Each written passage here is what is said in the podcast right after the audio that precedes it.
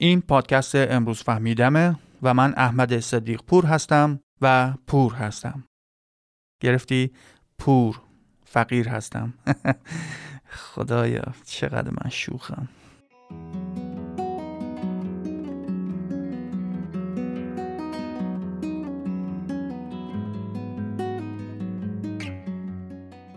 بیا با هم یه شرایط خیالی رو تصور کنیم.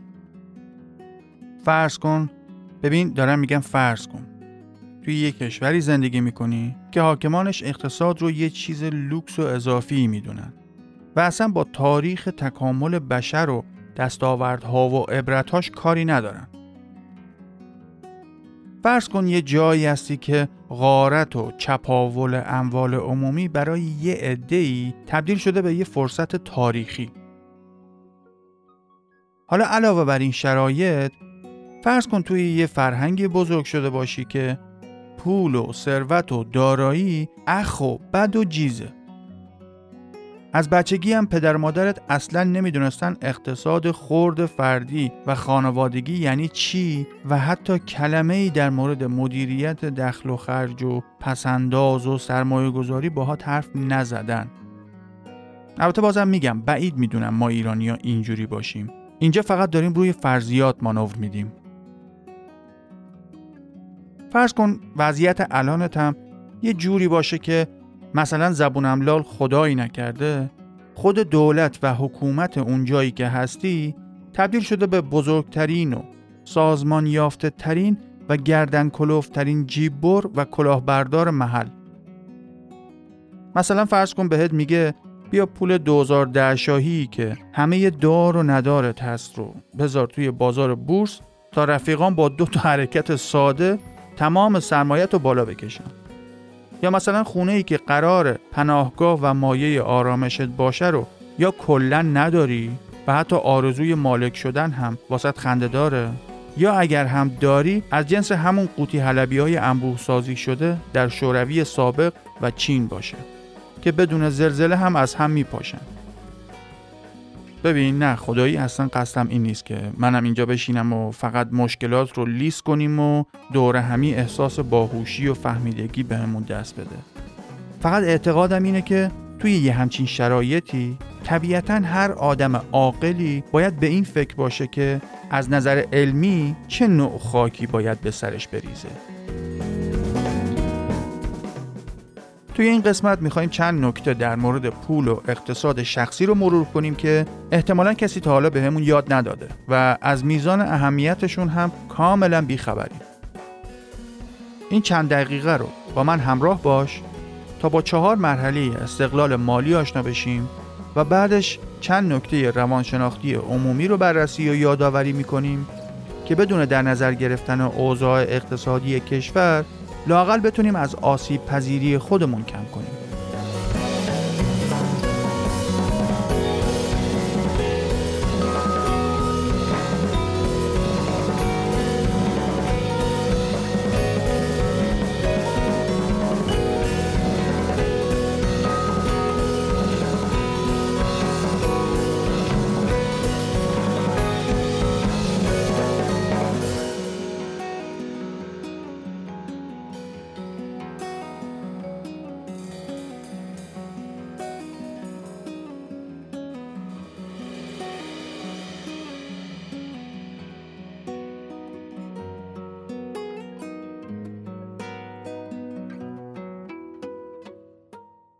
فکر کنم هممون این مشاهده و نتیجه گیری رو قبول داریم که وقتی داریم در مورد رابطه آدما با پول حرف می‌زنیم تقریبا همه توی این رابطه احساس ترس و استراب دارن. چه اونی که پولش از پارو بالا میره و چه اونی که آه در بساط نداره و چه تمام آدمایی که بین این دو سطح قرار می‌گیرن به نظر میاد هیچ کدوم از ما اونطوری که باید رابطه پول و زندگی رو به درستی درک نکردیم. آیا نظام ارزش گذاری دنیایی که توش زندگی می‌کنیم رو به صورت منطقی و واقعی فهمیدیم؟ و آیا واقعا همیشه در جهت نفع شخصی خودمون حرکت می‌کنیم؟ واقعا خیلی عجیبه که چطور شده که ما آدما از صدها هزار سال پیش که به نظر میاد در قاره آفریقا از صدفهای دریایی به عنوان پول استفاده می کردیم تا الان که فقط سوپر کامپیوترها از پس حساب کتاب دقیق اقتصادی برمیان در هر دوره‌ای به جز چند تا ریاضیدان غیر اجتماعی خیلی باهوش که از حرف زدن با آدمای دیگه خیلی زود خسته میشن دیگه تقریبا هیچ کسی واقعا سر در نمیاره که شریان اصلی زندگی اجتماعی یعنی پول چطوری کار می‌کنه. واقعا موندم چرا انقدر کم سعی می‌کنیم که رابطه معقول و عمیقی با پول و اقتصاد داشته باشیم. این مسکوت موندن امور مالی و اقتصادی و ناشناخته موندنش برای اکثریت مردم حتی قبل از شکلگیری متدهای علمی عصر روشنگری هم وجود داشته. تا اونجایی که من می‌دونم توی هیچ کدوم از ادیان هم احکام اقتصادی مفصل و دقیقی نداریم که با پیچیدگی های جامعه انسانی در دوره های مختلف همخانی داشته باشه. جریان چیه؟ چطور شده که درصد زیادی از ما همینجوری نسل به نسل میاییم و میریم و هیچ کدوم به خودمون زحمت فهمیدن اقتصاد رو نمیدیم؟ حالا تازه فرض کن بچه ای هم داری که طبیعتا دلت می‌خواد اونم بتونه در آینده صرف نظر از اینکه آیا اقتصاد مملکت به صورت سیستماتیک اداره میشه یا هیئتی و حاجی بازاری اون بچه بتونه راه رو از بیراه تشخیص بده و گلیم خودش رو از آب بیرون بکشه. حالا چی می‌خوای یادش بدی که در هر شرایطی به دردش بخوره؟ مگه به خودمون چی یاد دادن که بتونیم به بچه هامون منتقل کنیم؟ حالا نه اینکه فکر کنیم من خودم چیزی از اقتصاد سر در میارم ها. ولی الان فعلا چهار سطح اصلی استقلال مالی فردی رو از قول آدم حسابی ها با هم مرور می‌کنیم. بعدش می‌بینیم که آدمایی مثل دنیل کانمن که روانشناسیه که جایزه نوبل اقتصاد رو برده چه نصیحت هایی برای کمک در راه رسیدن به استقلال مالی و برده نبودن واسمون داره.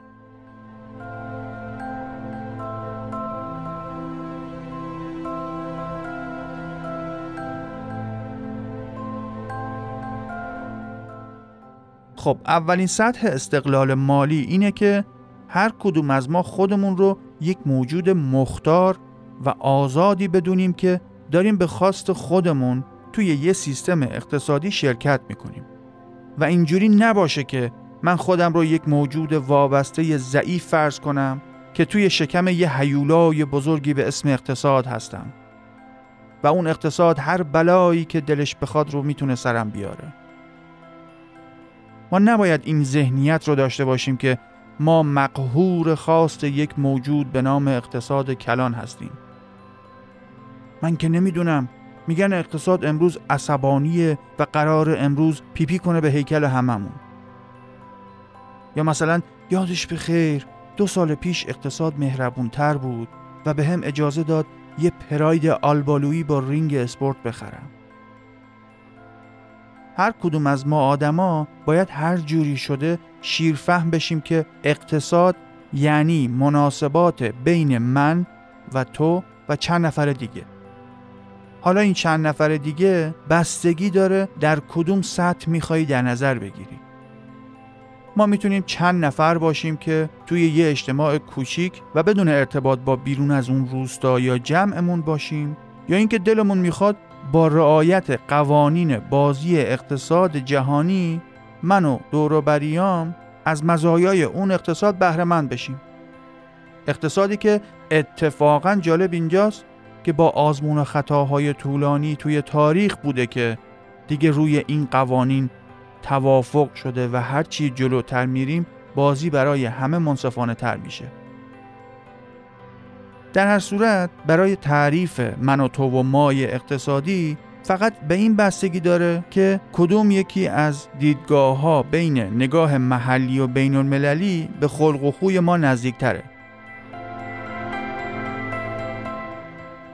دوست دارم خودت یه نگاهی به دوره بریات بندازی تا متوجه بشی که اکثرا اونایی که توی کارها و تصمیمات مالیشون چشم و گوش بسته فقط از دیگران پیروی می‌کنن فکر می‌کنن که حتما یه عقل کل بزرگتری هست که بقیه رو هدایت می‌کنه.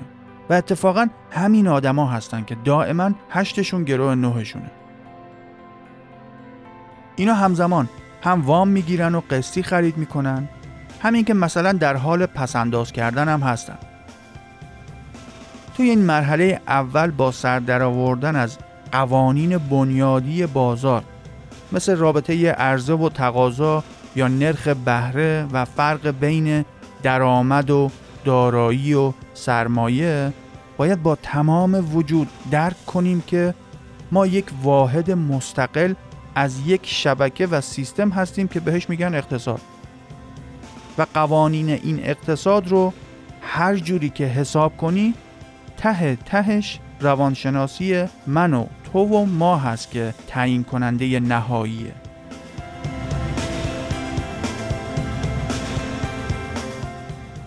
سطح دوم و بالاتر توی مسیر استقلال اقتصادی اینه که از چرخه باطل بدهکاری در بیاییم. این بدهکاری می‌تونه در قالب بدهکاری به بانک باشه و اسمش وام باشه. یا اینکه دوره را میفتیم و چیزایی می‌خریم که الان پولشو نداریم و به جاش بقیه عمرمون رو گرو می‌ذاریم.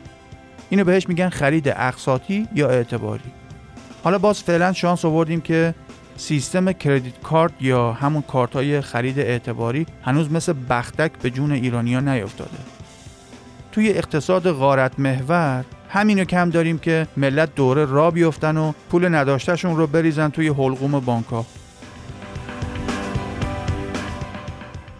نمی‌دونم تا الان مغزت با افکار و استراتژی های کدوم نابغه آلوده شده و آیا هنوز امیدی هست که بتونی واقعیت رو ببینی یا نه؟ ولی در هر صورت بنده وظیفه خودم می‌دونم که حرفمو بزنم. حالا اگر صلاح دیدی خودت می‌تونی بری تعطوی قضیه رو در بیاری. ولی قانون کلی اینه که وام و خرید قسطی و اعتباری بد است. چیزی که الان پولشو نداری حتما الان هم لازمش نداری. و اگر شرایط کلا جوریه که یه آدم زحمتکش نمی‌تونه ضروریات زندگی رو نقدن تهیه کنه مطمئن باش حتما مشکل ریشه ای تره و باید یه فکر دیگه ای کرد. مهم نیست دیگران چی کار می‌کنن. مخصوصا نسل گذشته که استاد ندانمکاری و زندگی الله بختکی بودن و هستن. تا پای مرگ و زندگی هم که شده وام نگیر. حالا نهایتا اگر یک کسب و کار عالی داری که می‌خوای سریعتر رشد کنه شاید. دارم میگم شاید وام گرفتن توجیه داشته باشه. یا مثل همه جاهای دنیا حاکمیت یه وام مسکن با بهره خیلی خیلی کم بهت بده کاره. بعد از اینکه تکلیف کار و زندگیت مشخص شد شاید اونم معقول به نظر بیاد.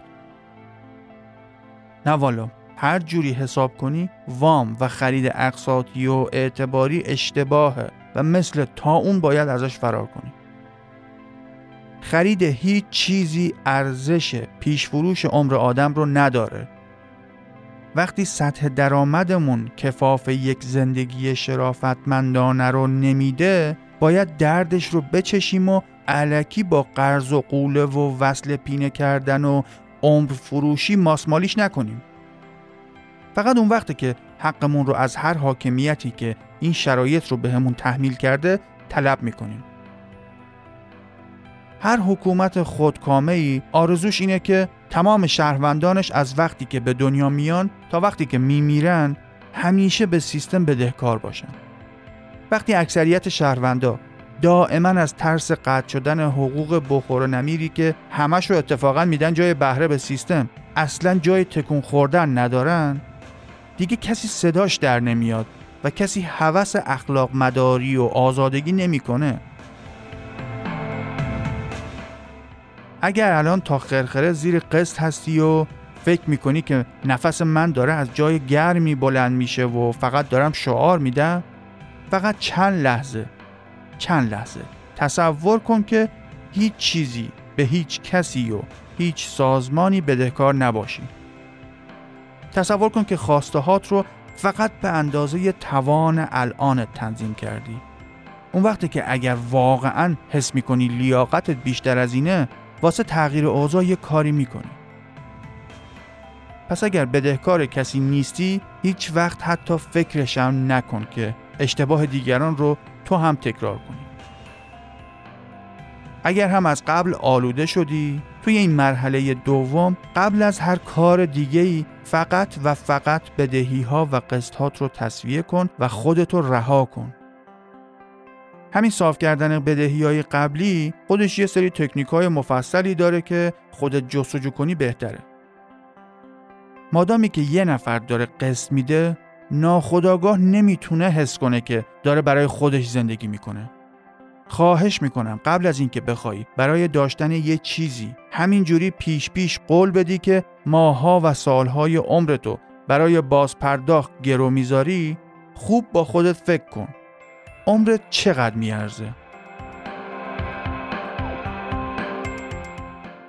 خلاصه اینکه خانوما و آقایون محترم وام و قسط و قرض و قوله بد است. اگر اکثر مردم جامعت راهی به جز این روش از زندگی کردن رو ندارن خب چی بگم؟ باید یه فکر اساسی تر کنیم.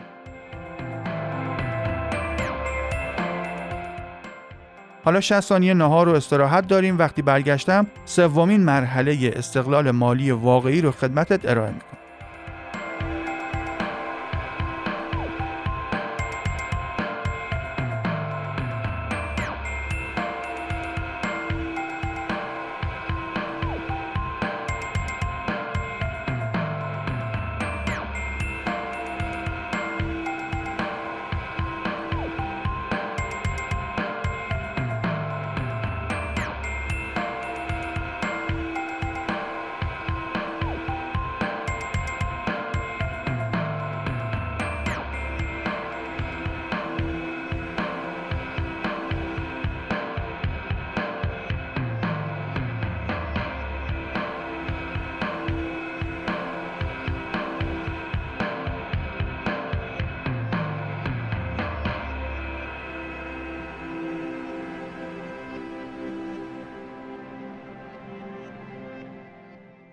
سومین مرحله از مسیر رسیدن به استقلال مالی اینه که در هر لحظه ای به اندازه 6 ماه از درآمد ماهیانت رو به صورت لیکوید اسیتس یا دارایی قابل دسترس داشته باشی.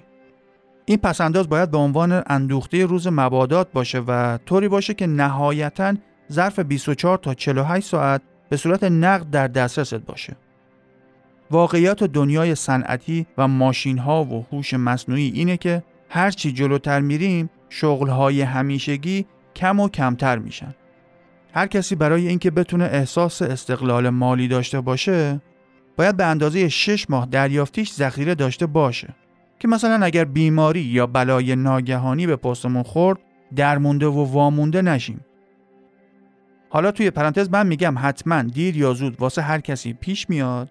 تو بگو نه خدا نکنه زبونم لال ایشالله بلا دوره. ولی به هر حال داشتن این شیش ماه جای تنفس واسه اینه که اگر اتفاقی افتاد دوباره بلافاصله نیفتیم توی دام وام و بدهی و گرفتاری بی انتها.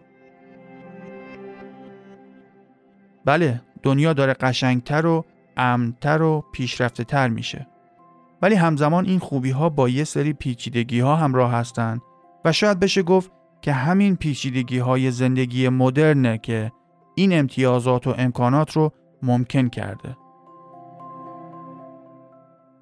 حالا دو راه داریم. یا می‌تونیم بشینیم و برای سادگی و صفا و وبا و تاون و قحطی گذشته ابراز دلتنگی کنیم یا می‌تونیم یه خورده فسفر بیشتری بسوزونیم و با این ذخیره شش ماه حقوق خودمون رو در برابر نامعلومی و استرابهای آینده مقاومتر کنیم که در نهایت همین هم واسه اینه که الان وقت بیشتری داشته باشیم که به خودمون و زندگی خودمون فکر کنیم و درکش کنیم. یادت باشه هدف همه اینا اینه که احساس کنترل بیشتری روی زندگی خودمون داشته باشیم.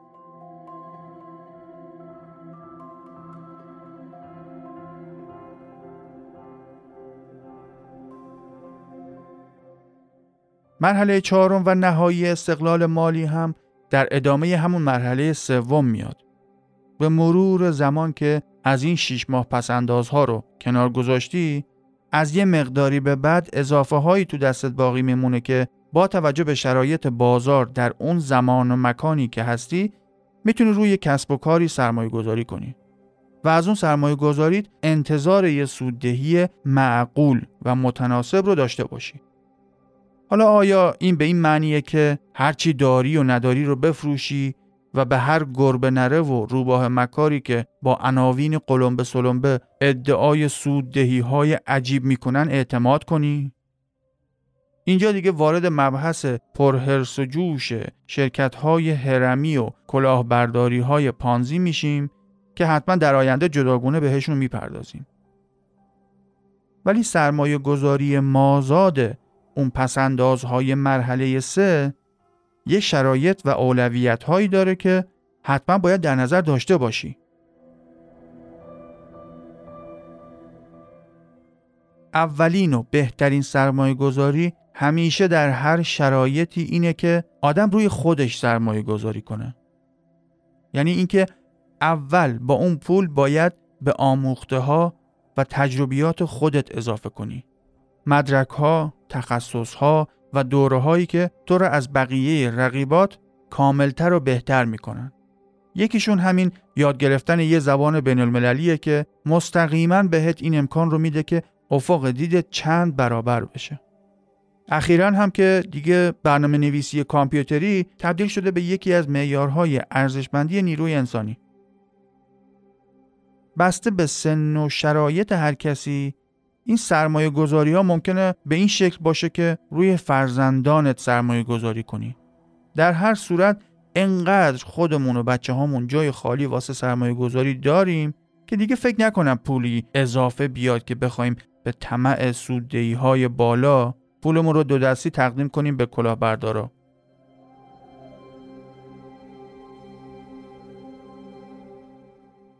حالا اگه دیگه بر فرض محال خودت و همسرت و بچه ها جای سرمایه گذاریتون تکمیل تکمیل شده باشه بعدش می‌تونی در درجه دوم توی اون کسب و کاری سرمایه گذاری کنی که حرفه آبا و اجدادیت بوده و هست و تمام فوت و فنش رو می‌دونی. دیگه توی این شرایط مملکت هر جای دیگه بخوای سرمایه گذاری کنی نمی‌دونم والا امامزاده قلقلی پشت پناهت باشه. چون احتمالا توی این بازار خراب زیاد قل می‌خوری.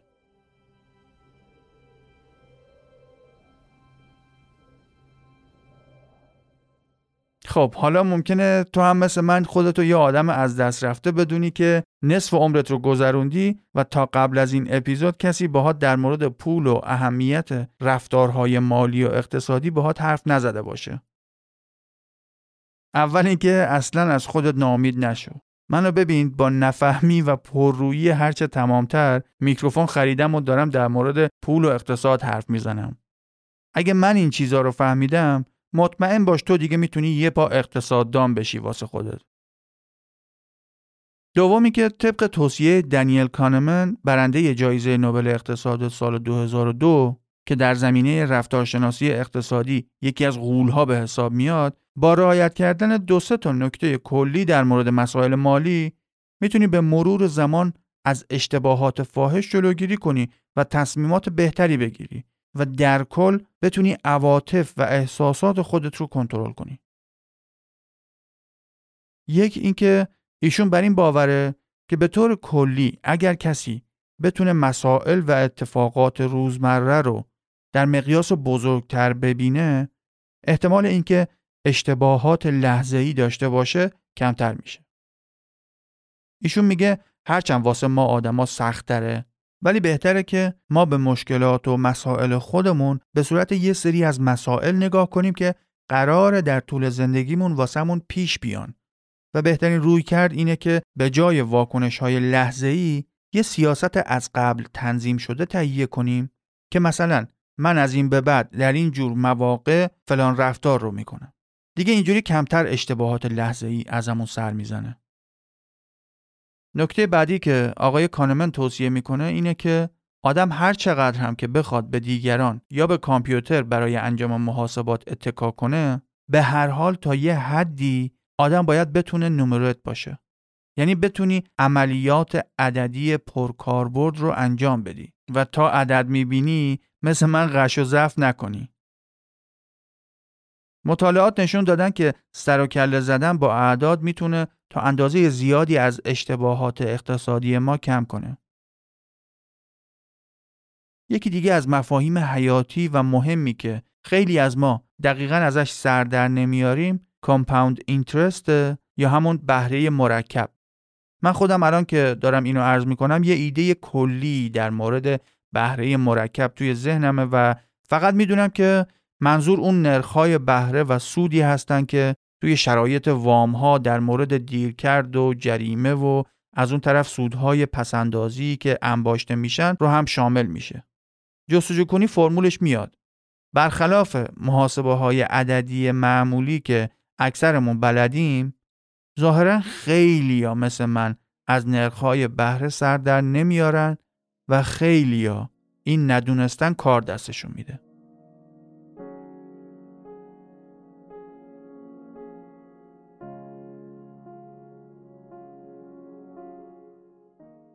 خب حالا که مشکلات اقتصادی تمام جامعه رو یه تنه حل کردم ممکنه واسط سوال پیش بیاد که آیا نکاتی هست که باید برای آموزش کودکان در مورد پول رعایت کنیم؟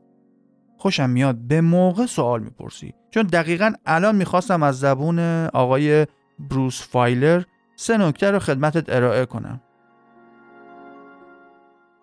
ایشون کتاب جالبی داره به اسم The Secrets of Happy Families یا رازهای خانواده خوشبخت که در مورد امور مالی و اقتصادی خانواده و مخصوصا اینکه چطور باید با بچه ها در مورد پول حرف بزنیم نکات خیلی جالبی آورده.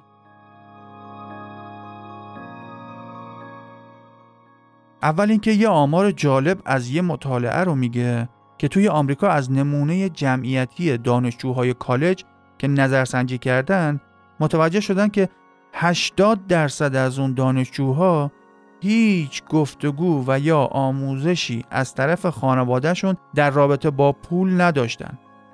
حالا این آمار واسه آمریکاست که مثلا خیر سرشون مهد سرمایهداری جهانن. کنجکاوم بدونم اینجا توی ایران خودمون چه تعداد از ما توی تمام عمرمون در مورد پول و شیوه کارکردش با خانواده هامون حرف زدیم. این آقا بروس ما برای مطالعه مسائل مالی خانواده و اشتباهاتی که خانواده ها در مورد مفهوم پول و سرمایه مرتکب میشن رفته سراغ بانکدارهای سرمایه دارترین مرد جهان وارن بافت. اینا آدمایی بودن که سرمایه های زیادی رو مدیریت می‌کردن و خیلی هم موفق بودن. ولی این آدما که سر و کارشون با پولدارهای آمریکا در مقیاسهای بزرگ و حرفه‌ایه میگن اتفاقا پولدارها از بقیه مردم اشتباهات بیشتری توی آموزش پول به بچه هاشون مرتکب میشن. آقای فایلر اعتقاد داره که همه خانواده ها برای آموزش بچه ها در مورد پول سه نکته اساسی رو باید در نظر داشته باشند. یک اینکه به محض اینکه بچه ها می‌تونن متوجه بشن و در سن مناسب هستن بهشون پول رو معرفی کنید و نحوه کارکردش رو توضیح بدین. هر وقتم حس اینو داشتی که این کار باعث نگرانی و مشغله ذهنی اضافی واسه بچه میشه اینو در نظر بگیر که اگر این کار رو شما الان انجام ندی اون وقت در آینده خودش باید با آزمون و خطا و دردسر بیشتری اینا رو یاد بگیره پس بدون که با حرف نزدن در مورد پول لطفی به بچه نمی کنی و فقط زحمت آیندهش رو بیشتر می کنی.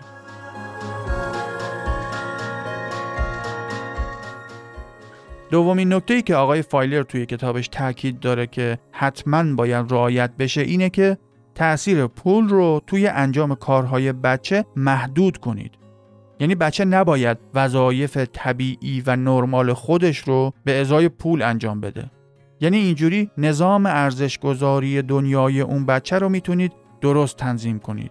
که مثلا چه کارهایی ارزششون با پول مشخص میشه و چه کارهایی جزو وظایف هر کس حساب میشن.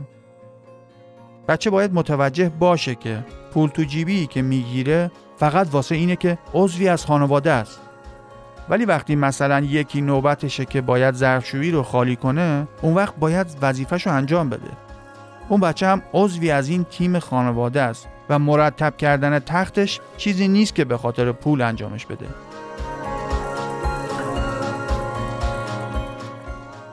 و آخرین نکته هم اینه که باید اجازه بدی که بچه با اون پولی که واسه خودشه اشتباه کنه و ضرر مالی و معامله اشتباه رو متوجه بشه.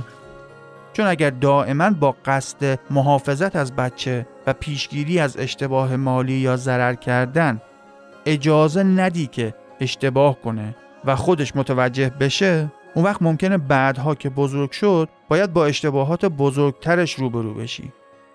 پس بهتره الان با این چندرغاز پول تو جیبی اشتباه کنه تا اینکه بعدها از روی بی تجربگی و نادانی ضرر بزرگتری به بار بیاره.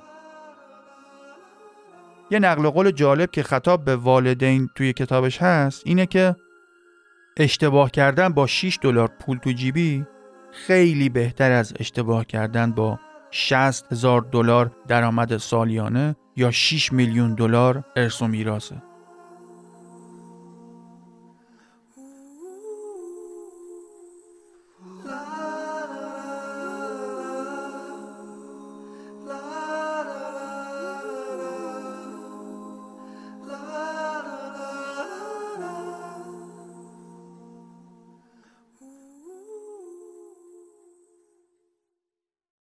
خب دیگه چهار مرحله financial independence یا همون استقلال مالی رو گفتیم و دو سه تا توصیه عمومی مهم رو هم برای آسون کردن این مسیر مرور کردیم و سه نکته مهم برای آموزش پول و مسائل مالی به کودکان رو هم اشاره کردیم.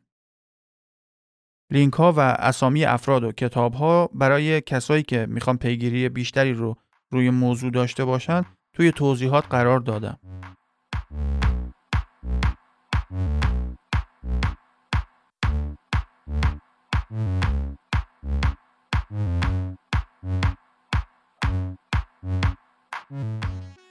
شما الان به هر دانشگاهی در بلاد کفر و غیر کفر که سر بزنید می‌بینید که همه اقتصاددان های مطرح چین و ماچین از آن میدارند که تنها راه برای سعادت و خوشبختی و فراوانی مالی برای هر مردمی همانا دنبال کردن پادکست امروز فهمیدمه؟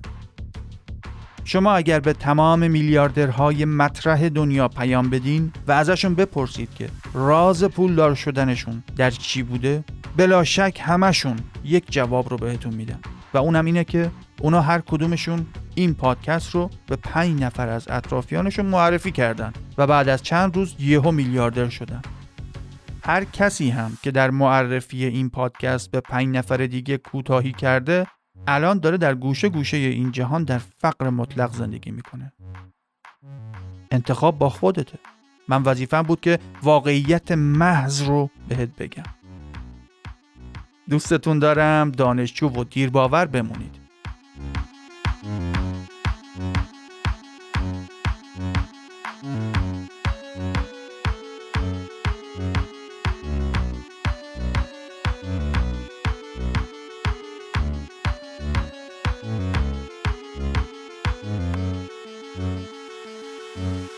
هیچ چیز معنی نداره به جز اون معنی که خودت بهش میدی.